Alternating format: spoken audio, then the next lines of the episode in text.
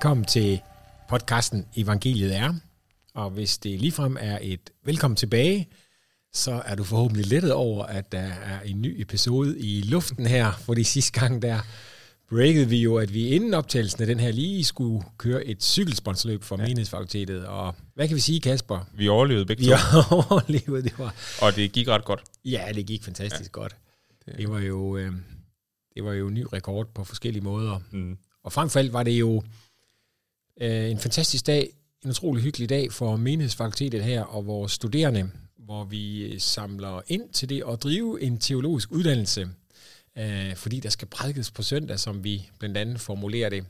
Øh, ja, og det har jo også at gøre med øh, det, vi skal se på her. Altså man kan sige, hele øh, den her podcast tager udgangspunkt i, at øh, menighedsfakultetet understøtter teologisk forskning, og det er faktisk nødvendigt for, at der skal prædikes på søndag. Det er ikke øh, nok bare at åbne Bibelen. Vi er faktisk nødt til at sætte os ind i hele den tradition, vi er en del af. Hele den øh, baggrundsviden, der er, og den forskning, som dygtiggør og, og uddanner os til at øh, øh, tjene i menigheder som præster. Sådan har det været igennem kirkens historie i mange hundrede år, og det er vi altså så en del af her på menighedsfakultetet, som du kan læse mere om ved at gå ind på teologi.dk. Men tilbage til podcasten her, hvor vi jo altså er i studiet, og øh, jeg har min øh, medvært her med, Kasper Bergholdt, Mhm. ja, som er teologistuderende og har været øh, øh, forskningsassistent på det arbejde, som vi forsøger at tykke os lidt igennem her, som er blevet til en bog. Og jeg selv hedder Morten Hørning Jensen og arbejder som professor i Ny Testamente. Og hvis vi lige skal opsummere, hvor det var, vi var sidst, så kiggede vi på, hvad evangeliet var for de gamle grækere. Altså, fordi de, de kunne godt tale om evangelier, men hvad var det, de mente med det? Og øh, nogle hovedpointer øh, fra det, du sagde der, var, at, at øh, evangelierne i det antikke Grækenland handler om sejr. Det handler om krigssejr. Øh, for eksempel en belejret by, der får de gode nyheder, at deres her har vundet, øh, og at de derfor ikke skal frygte for, hvad der kommer til at ske. Så det er en, en sejr, som markerer en epokegørende overgang. Der sker noget nyt, noget fundamentalt nyt, som forandrer alting. Og samtidig så er evangelierne forbundet med ofringer, eller med noget kultisk, fordi man siger tak til guderne for den sejr, man har fået. Er det ikke sådan nogenlunde de græske evangelier? Jo, det er det. Ja. Det kunne, vi kunne da have sparet os for meget besvær. Ja. og så har vi også de her øh, overordnede problemer, vi er på jagt efter svar på. Altså, øh, hvorfor ved vi ikke, hvad evangeliet er, eller hvorfor har vi brug for at spørge om, hvad evangeliet er? Mm-hmm. Øh, kan den her arkeologiske sten virkelig ryste fundamentet under, hvad evangeliet er? Øh, og øh, er Jesu evangelium i virkeligheden politisk? Mm. Det er jo lidt det, som, øh, som vi prøver at finde ud af. Ja, og en, en, øh, en kæmpe udfordring, Ja. som vi tager op. Og det er jo sådan et sted, hvor altså, det vi kalder forskning, som jo egentlig bare er, hvad skal man sige, grundig tænkning over noget, kommer ind og udfordrer os. Mm. Fordi vi kan alle sammen få blinde vinkler, eller vi har alle sammen blinde vinkler, og vi har brug for at øh, nogle gange tage de støvede briller af og få nogle andre på, så vi, vi tager handsken op, eller brillerne på, yes. og ser, hvad der sker. Det gør vi. Og hvad er det så, vi skal i dag? Ja, nu skal vi så til øh, det gamle testamente. Nu er vi, vi, kan sige, vi er gået rundt om det, og vi er på vej til Markus. Nu nærmer vi os jo. Øh, vi, vi skal til, til det gamle testamente, og, og der er der i hvert fald tre ting, vi skal have styr på. For det første skal vi finde ud af, øh, om der er evangelier i de gamle testamente skrifter, altså hvor de er. Fordi de er i hvert fald ikke i vores danske oversættelse i 1992. Mm. Der, der optræder ordet, ikke? Og hvis vi så finder nogen, ellers bliver det en meget kort podcast, Mhm. så skal vi finde ud af, hvordan bliver det brugt. Ja.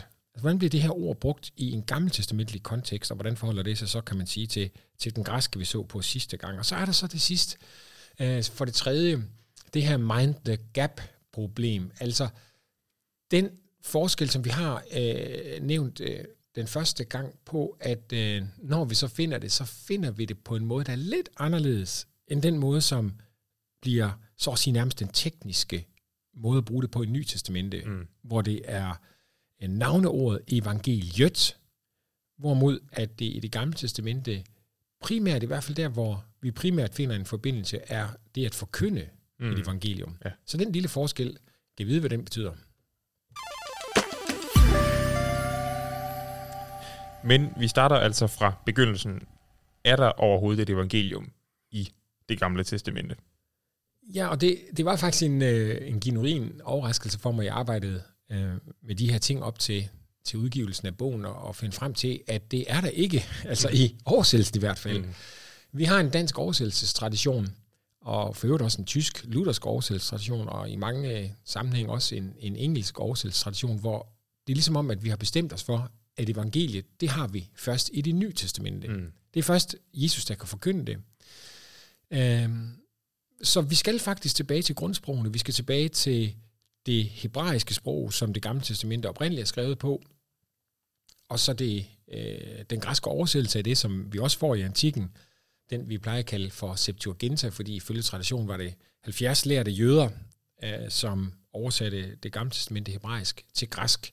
Når vi går ned i de to sprog, så finder vi det lige pludselig. Mm. Og det er bare en interessant ting, altså det med, at vi i vores tradition åbenbart har bestemt os for, at det først er Jesus, der kan bruge ordet.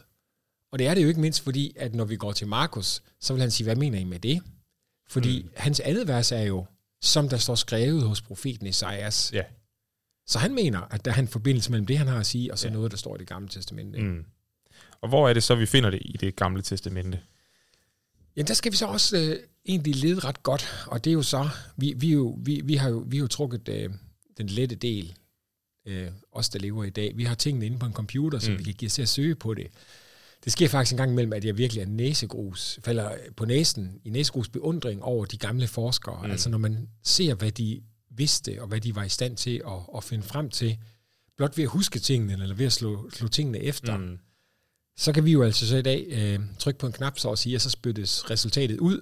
Og det viser sig, hvis man gennemsøger det gamle testamente, der har cirka 300.000 ord i den hebraiske version, så er der 30 steder, eller 30 gange, hvor en eller anden form af ordet evangelium er brugt. Det er ikke det, mange. Nej, det er ikke mange, og, og så oven i købet er det kun i, i øh, 9 ud af de 39 bøger, og det er sådan en helt særlig grad samlet omkring David, Saul og David. Så her begynder vi at få en fornemmelse af, at vi nok er på vej hen et sted, som minder om det græske. Mm. Altså, vi er på vej i krig, så at sige. Ja, ja det handler om kongen. Ja. Ja, ja så finder vi det øh, tre steder i salmernes bog, ja. og så en tredje gruppe er i de profetiske skrifter, eller nogle af dem, mm. men i helt særlig grad i Isaias' bog. Mm. Så til sidst, hvis man holder ud så længe, når vi kommer igennem de blodige krigslag, vi skal se på i dag, så kommer vi så at sige til et profetisk værksted, en et profetisk visionsværksted, som Esajas havde sig, og der bliver evangelieordet nøgle til det, han vil sige. Mm. Men hvis det ikke er oversat med evangelium i den danske oversættelse, hvordan er det så oversat? Det er oversat sådan lidt øh, forskelligt, øhm, og på nogle punkter kan man også sige, at det er en god oversættelse i den forstand, at den særlige betydningsnuance, som så ligger i ordet der, hvor det er brugt, kommer frem via mm. oversættelsen, hvad, hvad ikke vil komme frem, hvis bare man sagde evangeliet. Så det kan være oversat med budbringeren, eller sejrsbudskabet, glædesbudskabet et enkelt sted, forkynde, budpenge, andre steder, budskab, eller sådan mere neutralt, at melde godt nyt øh, og godt budskab, det er vist øh, nogenlunde mm. det er altså, til rådighed. Måske, måske er det jo, ja, du siger selv, det er faktisk måske er godt at oversætte det på den her måde, fordi så forfatter man, hvad det betyder. Altså måske skulle vi egentlig gå den anden vej, eller hvad, og oversætte det på den her måde i det nye testamente også, fordi, fordi evangelium, hvad betyder det egentlig? Mm, jamen, det er jo faktisk en god diskussion, ja. Hvor, det, hvor man kan sige, at det, der sker med det nye testamente, på grund af Markus' indledning, begyndelsen på evangelierne, så er det ligesom sådan en teknisk term, ja. som vi alle sammen tror, vi ved, hvad er. Mm. Og derfor holder vi op med at oversætte den, fordi det, det, er, ligesom, det er ligesom vores emblem ja. som kristne. Vi ja. er båret af evangeliet. Så det, øhm, det må blive en anden podcast. Ja. Nå, kan, man, kan man sige noget overordnet om, hvordan det er brugt i det gamle testamente? Ja, vi, vi har den her tredeling, som øh, vi faktisk også så i de græske tekster, som fungerer utrolig godt, øh, også på det gamle testamente. Altså, hvor det for det første, og, og det de fleste gange betyder et godt budskab. Et budskab, det der meldes, og i alt om, overvejende grad det der meldes fra slagmarken. Og så betyder det så dernæst også den løn, altså man kan få et, man kan få evangelier, der mm. holdes det i flertal. Man får en, en sum penge for det gode budskab. Og så kommer der så den specielle betydning, som er særlig for det gamle testamente. I den her form, den findes ikke i de græske tekster, nemlig at det betegner den, der bringer det gode budskab, Mm. den evangeliebringende. Mm. Og det er, det, øh, det hedder på det hebraiske møbaser. Øh, denne møbaser bliver nærmest sådan en, en messias forløber, sådan en eller anden, øh, et eller andet ord, som betegner en særlig budbringer, som kommer med det forløsende budskab, lige inden Gud vender tilbage til sit folk. Mm. Ja. Og, og det minder jo rigtig meget om en messias. Ja.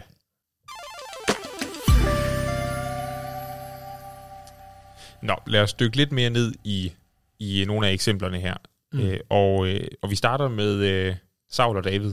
Ja, det gør vi. Vi starter sådan set, øh, man kan sige, altså den her tredeling, den udspænder jo for sådan en, en, vældig, øh, en vældig spændvidde fra den blodige slagmark til det profetiske værksted, som vi har talt om. Og, og der starter vi altså på slagmarken, fordi at øh, hovedparten af stederne i det gamle testamente, hvor vi finder det, det, det er lige præcis på slagmarken.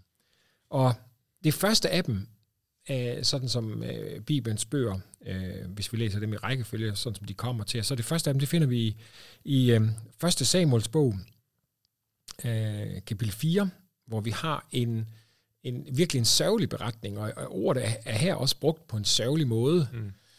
Øh, det er øh, det er der i Efraims bjergland, øh, hvor Eli han sidder øh, sammen med, han er nu blevet gammel, han er dommer i Israel i Shiloh, og øh, egentlig skulle alting jo gå godt med hans to sønner, Hofni og Pini, altså det gør det bare ikke.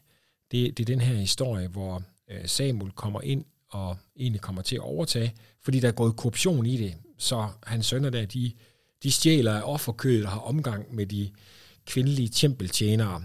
Det, det lyder som noget korruption i kirken, vi har hørt siden, men mm. det var altså også til stede her. Øhm, og Israel presses fra alle sider øh, af filistrene, som har overhånden på marken, på slagmarken. Og så finder man på den geniale idé, lad os da tage pagtens ark ind fra tabernaklet, der er sat op der i Shiloh, og sende det forrest i krig. Hvis vi gør det, så vil øh, vi få sejr. Det gør de så. Øh, og slaget står, og Eli han sidder tilbage der på sin stol, svarende til den her arketypiske øh, situation, hvor man har brugt evangeliet, de græske tekster. Mm. Altså, hvordan kommer det til at gå? Så han spejder efter nyt. Og så står der så, at øh, en budbringer kommer løbende, og det er der ordet bliver brugt. Øh, han kommer så ikke, den her budbringer, med et forløsende godt budskab, men i stedet for med et nederlagsbudskab.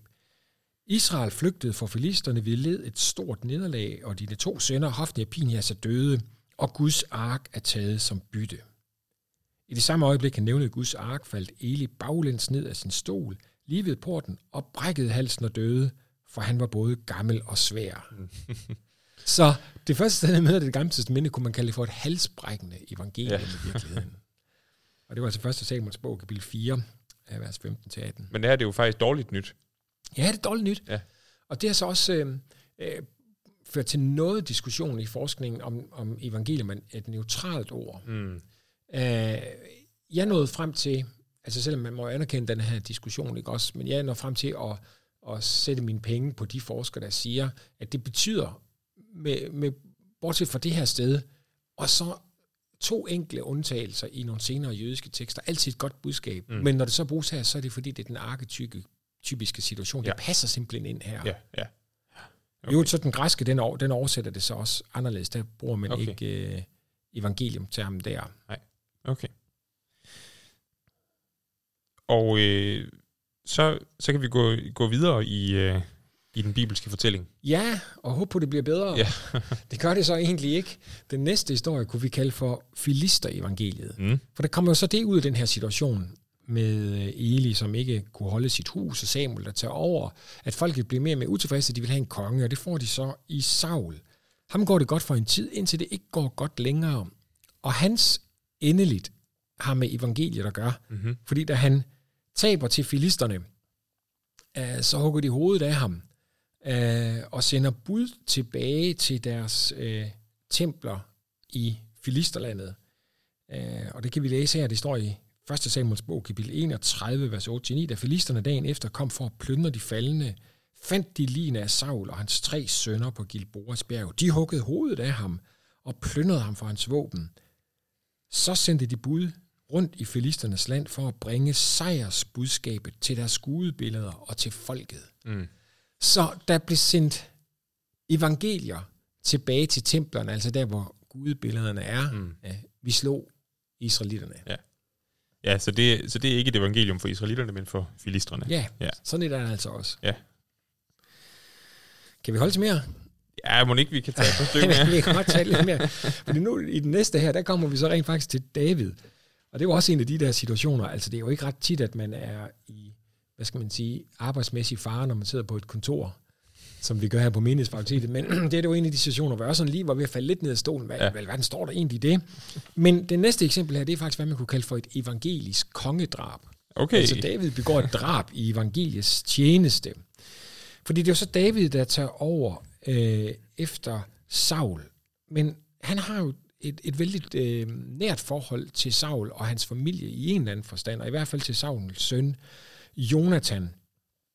Øh, og, men da så to lykkerider ser, at Jonathan øh, øh, er død, og der kun er en tilbage i familien, som kunne gøre krav på at tage tronen for David, nemlig øh, Isbosheth, så hugger de ham ned, da han ligger og sover i hans middagslur, og tager tilbage til dag, David for at udråbe det evangelium til ham. Nu er selv den sidste i Sauls hus udryddet. Der er ikke noget i vejen for, at du kan tage den fulde magt.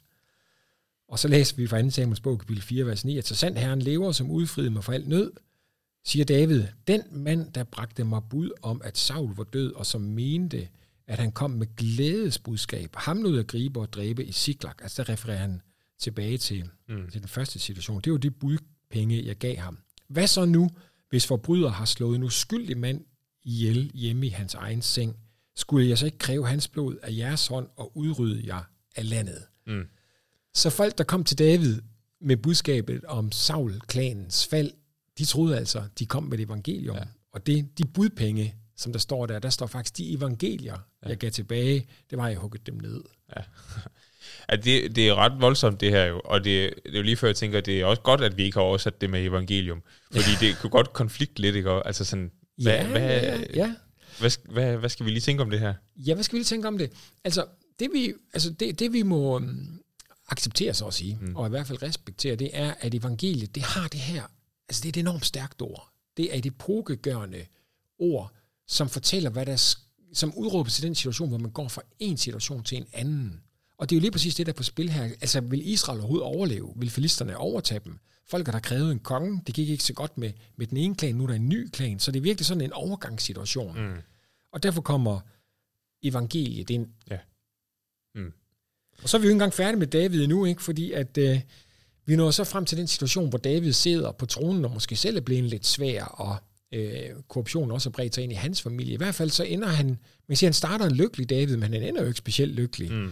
Øh, der, når, der opstår ret store problemer blandt hans børn, ja. og ham, der står i spidsen for problemerne, det er Absalon, som til med jager sin far ud af byen, altså Jerusalem, og sætter telt op på øh, slottets tag, op på paladset, og går ind med, og ligger med sin fars hustruer, for ligesom at sige til alle, jeg har virkelig overtaget alt, hvad der var Davids. Mm.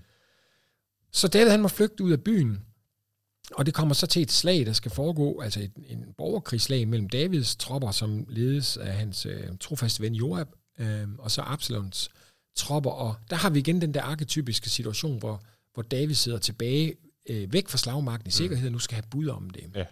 Og Davids tropper vinder så. Og så er der en, en, øh, en fyr ved navn Akima, af alle navne, som er søn af Sadok, som ser sit snit her til at um, slå mønt på situationen, og beder Joab om lov til at løbe afsted med budskabet om, at, øh, at de har vundet, og sønnen Absalon er død. Joab han kender så bare David så godt her, at han øh, siger til Akim, at det skulle du ikke til at gøre, min ven. Mm. Fordi hvis du gør det, så, kom, så er det spørgsmålet af, hvad for en type evangelium du får retur. Ja. Ja, Der er tidligere begået kongelig evangeliedrab for noget, fordi David har altså det her bløde hjerte Ja. for sine fjender, som vi har set med Saul, og som også vi nu kommer til at se med Absalon.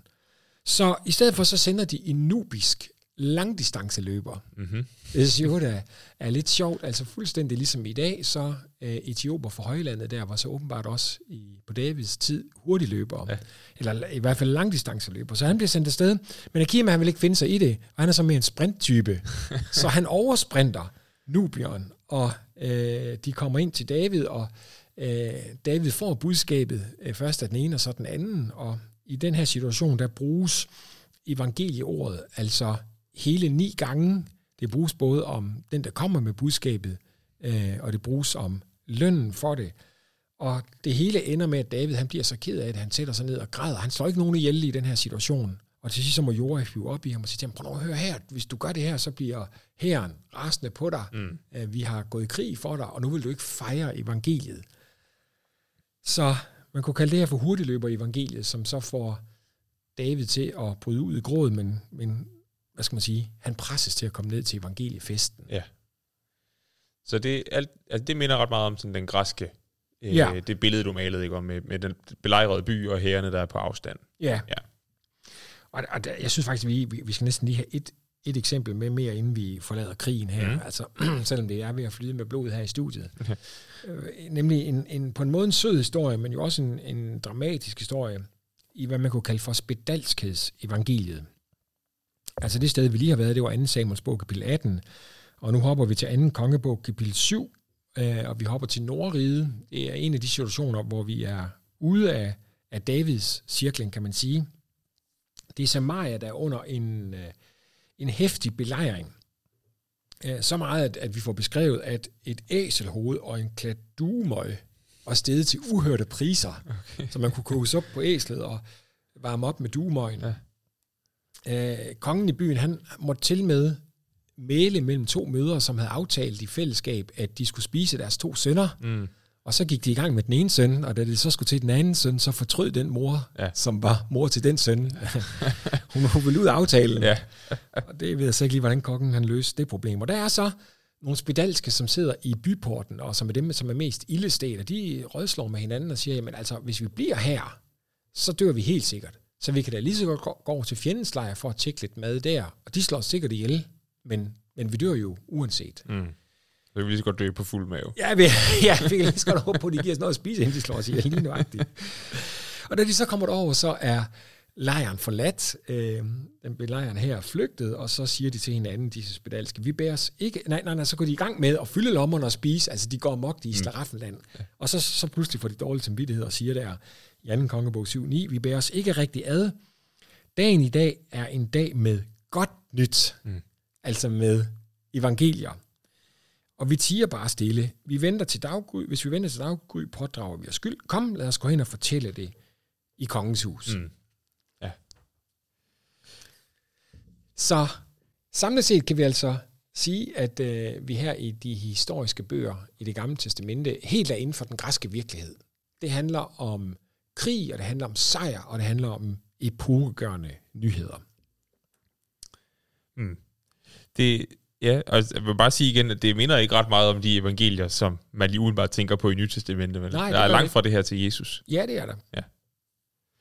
Men, men øh, hvordan, hvordan kommer vi derhen? Hvad, hvad, hvad er næste skridt, kan man sige?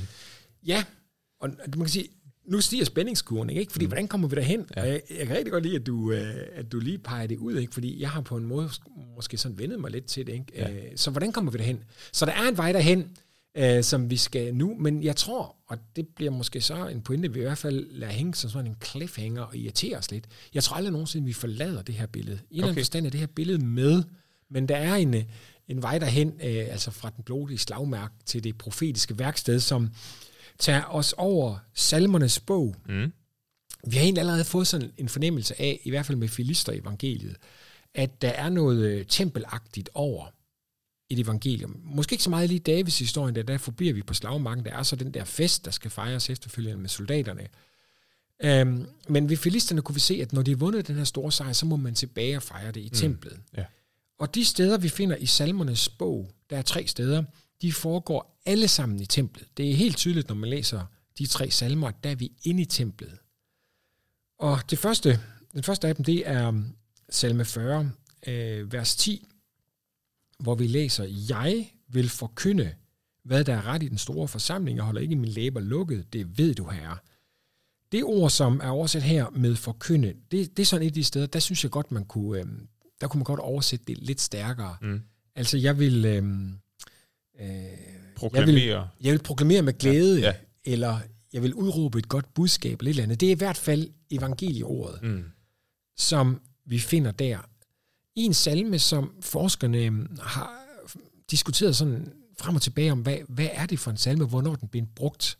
Altså de her salmer, vi har i det gamle testamente, har jo alle sammen haft en situation, hvor de er blevet brugt særligt. Ja. De kan godt være blevet brugt i flere situationer. Og der er så nogen, der vil sige, at det her det er en, øhm, det er en kongelig sejrsalme.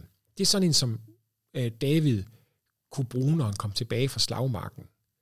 Øhm, andre de vil sige, at vi skal respektere jeget. Mm. Øh, eller i hvert fald så kan det have haft en senere funktion. Den her sa- salme kan have haft en senere funktion, sådan det var en takkesalme, man lod synge af levitterne, eller mm. selv måske sang, når man kom til templet, efter at have oplevet en stor udfrielse. Ja. Altså, må have været en kæmpe stor krise. Det, det er den, sang, øh, den salme, der indledes med, at jeg vil synge en ny sang. Mm. Altså tidligere var jeg i mørke, tingene så ud som om jeg var belejret, og der, ikke, der ikke var noget håb. Men så brød lyset af dagen frem, så nu udråber jeg evangelium. Og jeg gør det her i templet, Ja. så alle kan høre det, og frem alt så Herren kan høre det. Mm. Og det med at høre, det er, det er vigtigt. Øhm, og det kan jeg godt lide ved, den, ved det næste sted, vi, øh, vi har, nemlig salme 68, vers 12, øhm, hvor vi læser, Herren lader sit ord lyde, stor er skaren af kvinder med glædesbud. Mm.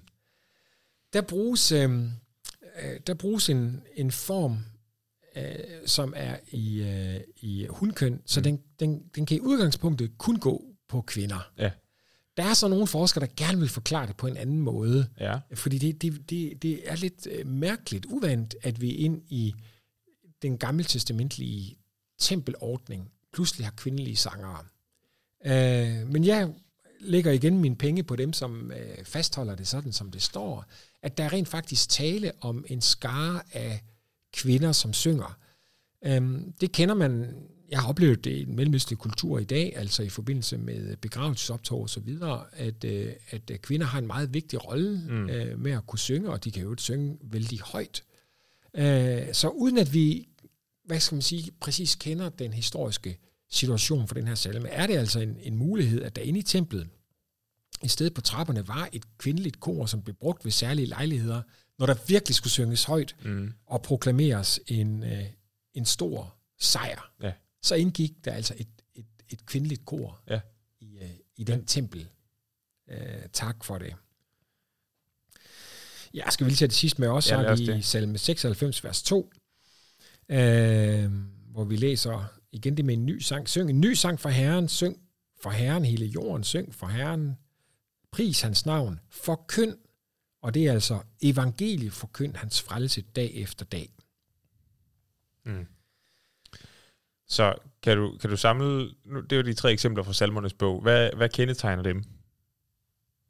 Det, der kendetegner dem, det er, at vi er på den side i billedet, hvor øh, sejren er forkyndt til folket, og nu skal der bringes en tak for den nye dag, Mm. så alle hører det, Ja. og så Herren hører det. Ja. Så det er den naturlige respons, man har, når man har oplevet en stor sejr. Så igen har vi den her fornemmelse af, altså evangeliet er det epokegørende, som har en reference hos Herren, og derfor så må vi tilbage til templet, det sted, hvor, hvor Herren kan høre os, mm. hvor folket kan høre os, hvor det skal siges højt. Ja. Så kongelig sejr og jubel. ja.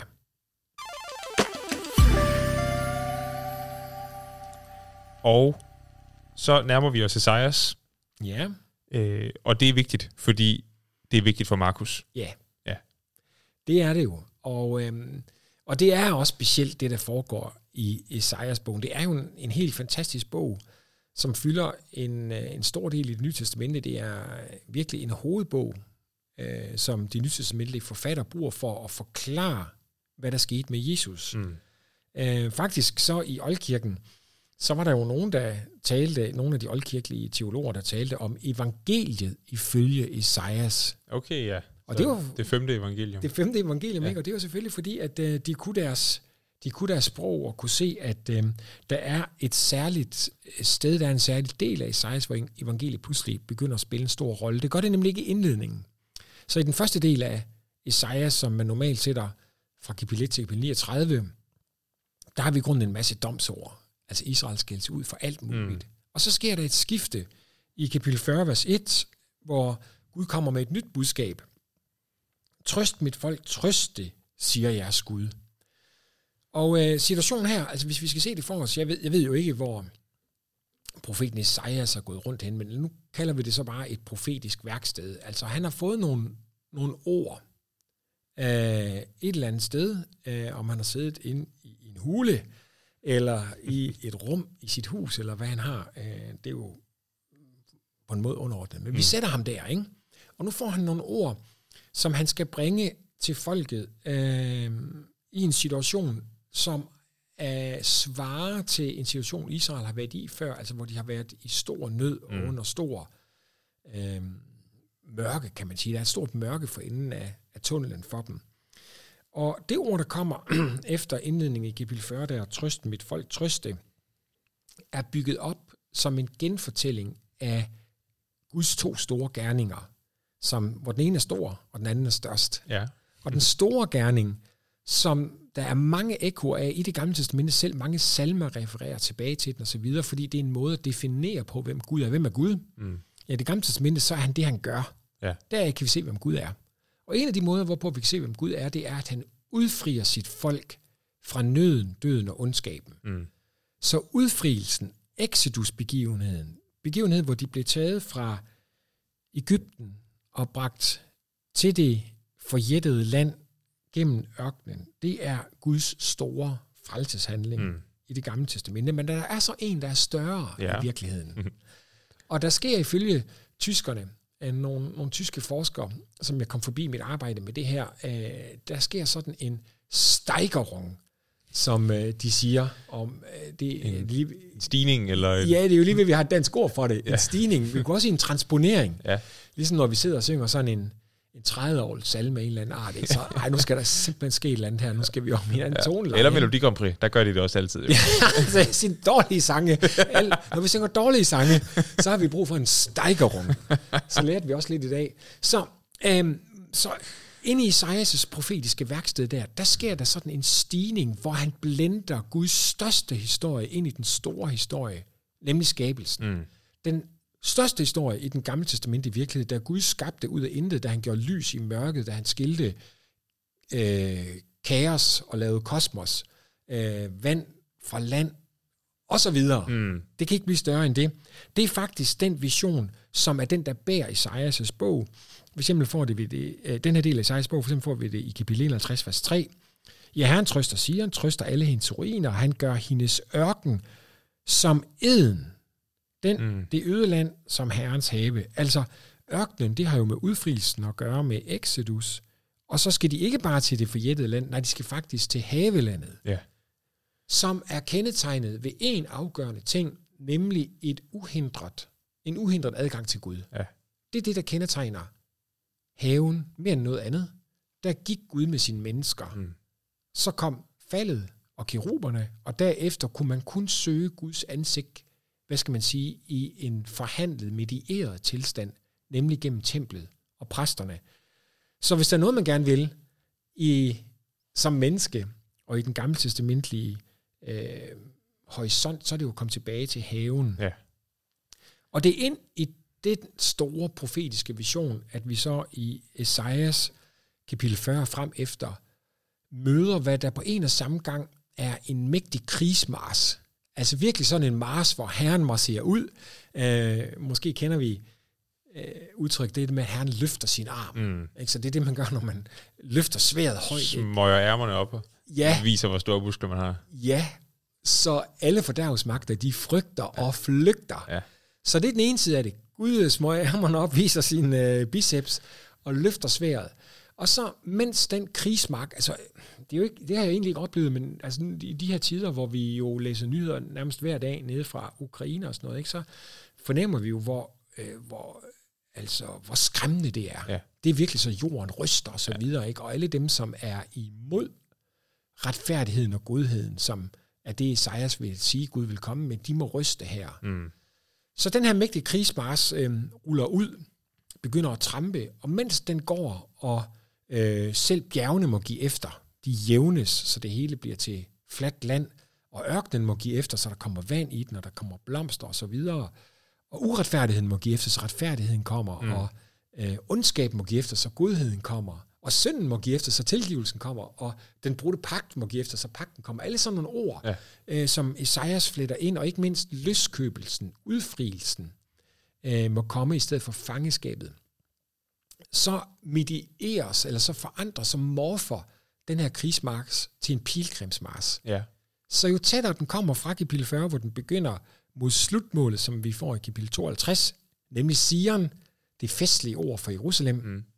jo tydeligere bliver det, at det også er en pilgrimsmars. Så der er det nu i stedet for, hvad skal man sige, chofarhornet og guitarspillet, ja. og det er den hvide festdragt, som egentlig ikke må blive beskidt. Det er jubel, det er børnene, der smiler og er glade mm. og så mm. videre. Og så lyder det så, øh, der i kapitel 52 til Jerusalem, at nu skal I gøre klar, I skal tage festklædningen på. Så ind i den her store vision, ja. der møder vi nu evangelieordet. Særligt to steder, det er flere steder, men særligt to steder, som er de to mest afgørende steder, øh, måske sammen med et tredje, bare for at forvirre billedet, i Isaias. Så de to steder, jeg taler om her, det er Isaias 40, kapitel 9, og det er kapitel 52, vers 7, og det tredje sted, det er så, der er vi om i kapitel 61, øh, vers 1 og 2, som også er utrolig vigtigt, øh, fordi det sted, det bruger øh, Jesus i, øh, i Lukas kapitel 4, hvor han forkynder en asret. Men hvis nu lige vi holder os her til, til 40 og, og, og 52, så læser vi der i den autoriserede oversættelse, stig op på et højt bjerg, Sions budbringer. Råb højt, Jerusalems budbringer, bringer råb uden frygt, sig til Judas byer, her kommer jeres Gud. Mm. Så det, det, er, det er krigsbilledet, som også det, kommer Det er der, vi starter, Esajas 40. Ja, ja, og han har, han har løftet sin arm. Ja. Og det ord der, budbringer, det er det med baser-ord, vi har talt om, ja. øhm, som så godt nok øhm, lige er en anden form her, fordi det knytter sig ind til Sion, men altså det er, det er Sions særlige evangelie, Messias budbringer. Og der, det er så også et af de steder, hvor jeg synes, der kunne man måske godt have fået det lidt bedre frem. I hvert fald synes jeg, at Bibelen 2020 på det punkt gør det øh, lige en tak bedre og, og oversætter dem, der bringer godt nyt mm. til Jerusalem. Så der har man så på en eller anden måde fået evangelieordet ja, frem. Ja. Og så kommer vi så til kapitel 52, som er ligesom klimaks på det, øh, hvor vi læser i vers 7, hvor herligt lyder budbringerens fodtrin hen over bjergene. Han forkynder fred, han bringer godt budskab. Han forkynder frelse, han siger til Sion, din Gud er konge. Mm. Og så bliver det ikke bedre. Nej. Nu er Gud konge igen. Han har faktisk i verset lige her sagt, her er jeg. Ja. altså, jeg er tilbage. Ja. Så vi har den der have-fornemmelse. Ja. Det er jo egentlig meget interessant, øh, og nu, i, vi har ikke så meget tid til lige at udfolde det her, men, men der er jo mange kristne, som vil tænke, Esajas 53, mm. det må være klimaks. Ja. Men, men her, der, der stopper vi så at sige i 1652. Eller hvad? Altså, er, ja. det, er det her klimaks er? Ja, i hvert fald i forhold til den her udfrielseshistorie. Ja. Så Esajas 53 hænger jo... Som meget, jo handler om herrens lidende tjener. Som handler om herrens lidende tjener. Der indgår evangelieordet, ikke? Men der øhm, åbenbares der en pris øh, for at komme til den her sejr. Mm. Så Esajas 53, det digt, der er der om herrens tjener, indleder med, at han er sejrende herrens tjener, og slutter med, at han skal være sejrende. Mm. Men ind i den øh, sejr, der fortælles der så om en pris, nemlig at han skal lide en stedfortrædende død, han skal, han skal overgives. Mm. Øh, og derfor bliver det jo selvfølgelig, jeg er faktisk rigtig glad for, at du nævner det, fordi det bliver jo en af de ting, vi skal tage med til Markus. Skal vi vide, om det spiller en stor rolle i Markus så? Ja. Ja. Fordi vi har jo allerede været inde på det med, at Markus vil også gerne fortælle en evangeliumhistorie. Og hvis man siger det, så siger man en sejrshistorie. Ja. Hvad laver en død mand i, i den fortælling? Ja. Så spændingen mellem Messias 52 og 53, den skal vi se, om den også er i Markus. Ja, det skal vi. Men man kan sige, inden vi kommer dertil, så skal vi lige prøve at fornemme, altså, hvor meget energi der er i det, vi lige har talt om her. Altså, mm. vi taler om et Israel, som i forskellige epoker har været undertrykt og ødelagt og sendt i latflygtighed. Øhm, altså, nu har vi talt lidt om cykelløb her, ikke? Og, og det, der sker med evangeliet i Isaias, det er virkelig en blodstransfusion. Altså det, det er doping. det er EPO, vi taler om her. Ikke? Det er man er træt, og så får man nyt blod, Ja. og så kan man igen. Altså, der er en enorm øh, dynamisk kraft i Isaias' vision om evangelieforkyndelsen til det folk, der er undertrykt, som ikke bliver overhørt i den senere jødiske tradition, Mm. øh, herunder Ny Testamente. Så derfor er Esajas favoritbogen blandt profeterne i det gamle testamente, for de grupperinger, som skrev, og hvis skrifter vi har i dag, øh, der er jo sikkert andre, der skrev, som vi ikke har, der finder vi faktisk som en grundregel en reference til det her udfrielsesbudskab. Ja. Fordi Israel ofte har befundet sig i en sådan situation, Ja. hvor de trængte til noget epo, noget nyt blod. Og udfrielsessituationen er så forbundet med en nyskabelse. Ja, Ja, fordi, fordi det er det, der er det største. Ja, Det store, det er udfrielsen, og det største, det er skabelsen. ja. Ja. Og i skabelsen ligger den her tanke om nærhed til Gud. Ja. Det, det er der, Israel vil hen. De ønsker at se Herrens ansigt.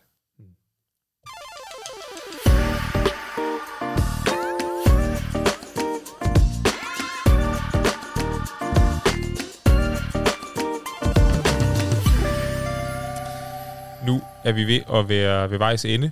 Øhm, hvad, øh, hvad mangler vi, før vi kan komme til Markus?